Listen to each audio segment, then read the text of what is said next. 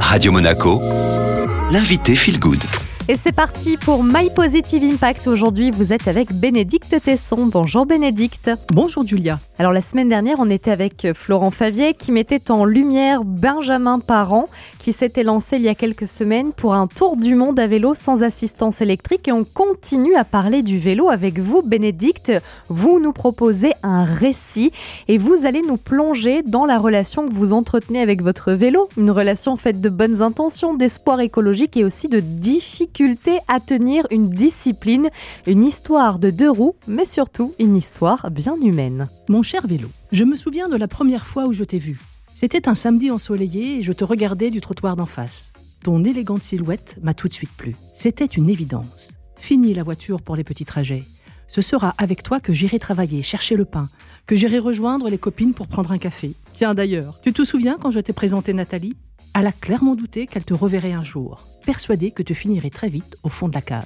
Il est vrai qu'entre nous, il y a des hauts et des bas, des moments où tu restes sagement entre le parapluie, mes baskets et les impairs qui te recouvrent. Des moments où je m'égare à reprendre la voiture. Tu le sais mieux que quiconque. Ces moments-là sont faits d'improbables excuses. Quelle température aujourd'hui? 18 Ouf, fait trop froid. Ah non, 19 Oh, il fait beaucoup trop chaud. À chaque excuse, je devine ton clin d'œil complice au parapluie. J'imagine tes discussions avec les baskets et les impairs, vos plans secrets pour me ramener à vous. Mais soyons sérieux. Enfin, autant que l'on puisse l'être lorsque l'on écrit une lettre à son vélo. Il y a tellement de bonnes raisons de nous retrouver. Quand je râle de mon manque d'activité physique, quand je peste car je mets un quart d'heure à trouver une place pour garer la voiture, quand je me sens coupable d'émettre du CO2 au volant de cette même voiture, quand, prisonnière des embouteillages, la fumée qui sort de mes narines me transforme en dragon. Un dragon au brushing impeccable, certes, mais dragon quand même. En pensant à tout ça, je mesure à quel point avec toi les mots qui forment mobilité douce font un si joli couple. Que je nous prive trop souvent de sorties et d'aventures.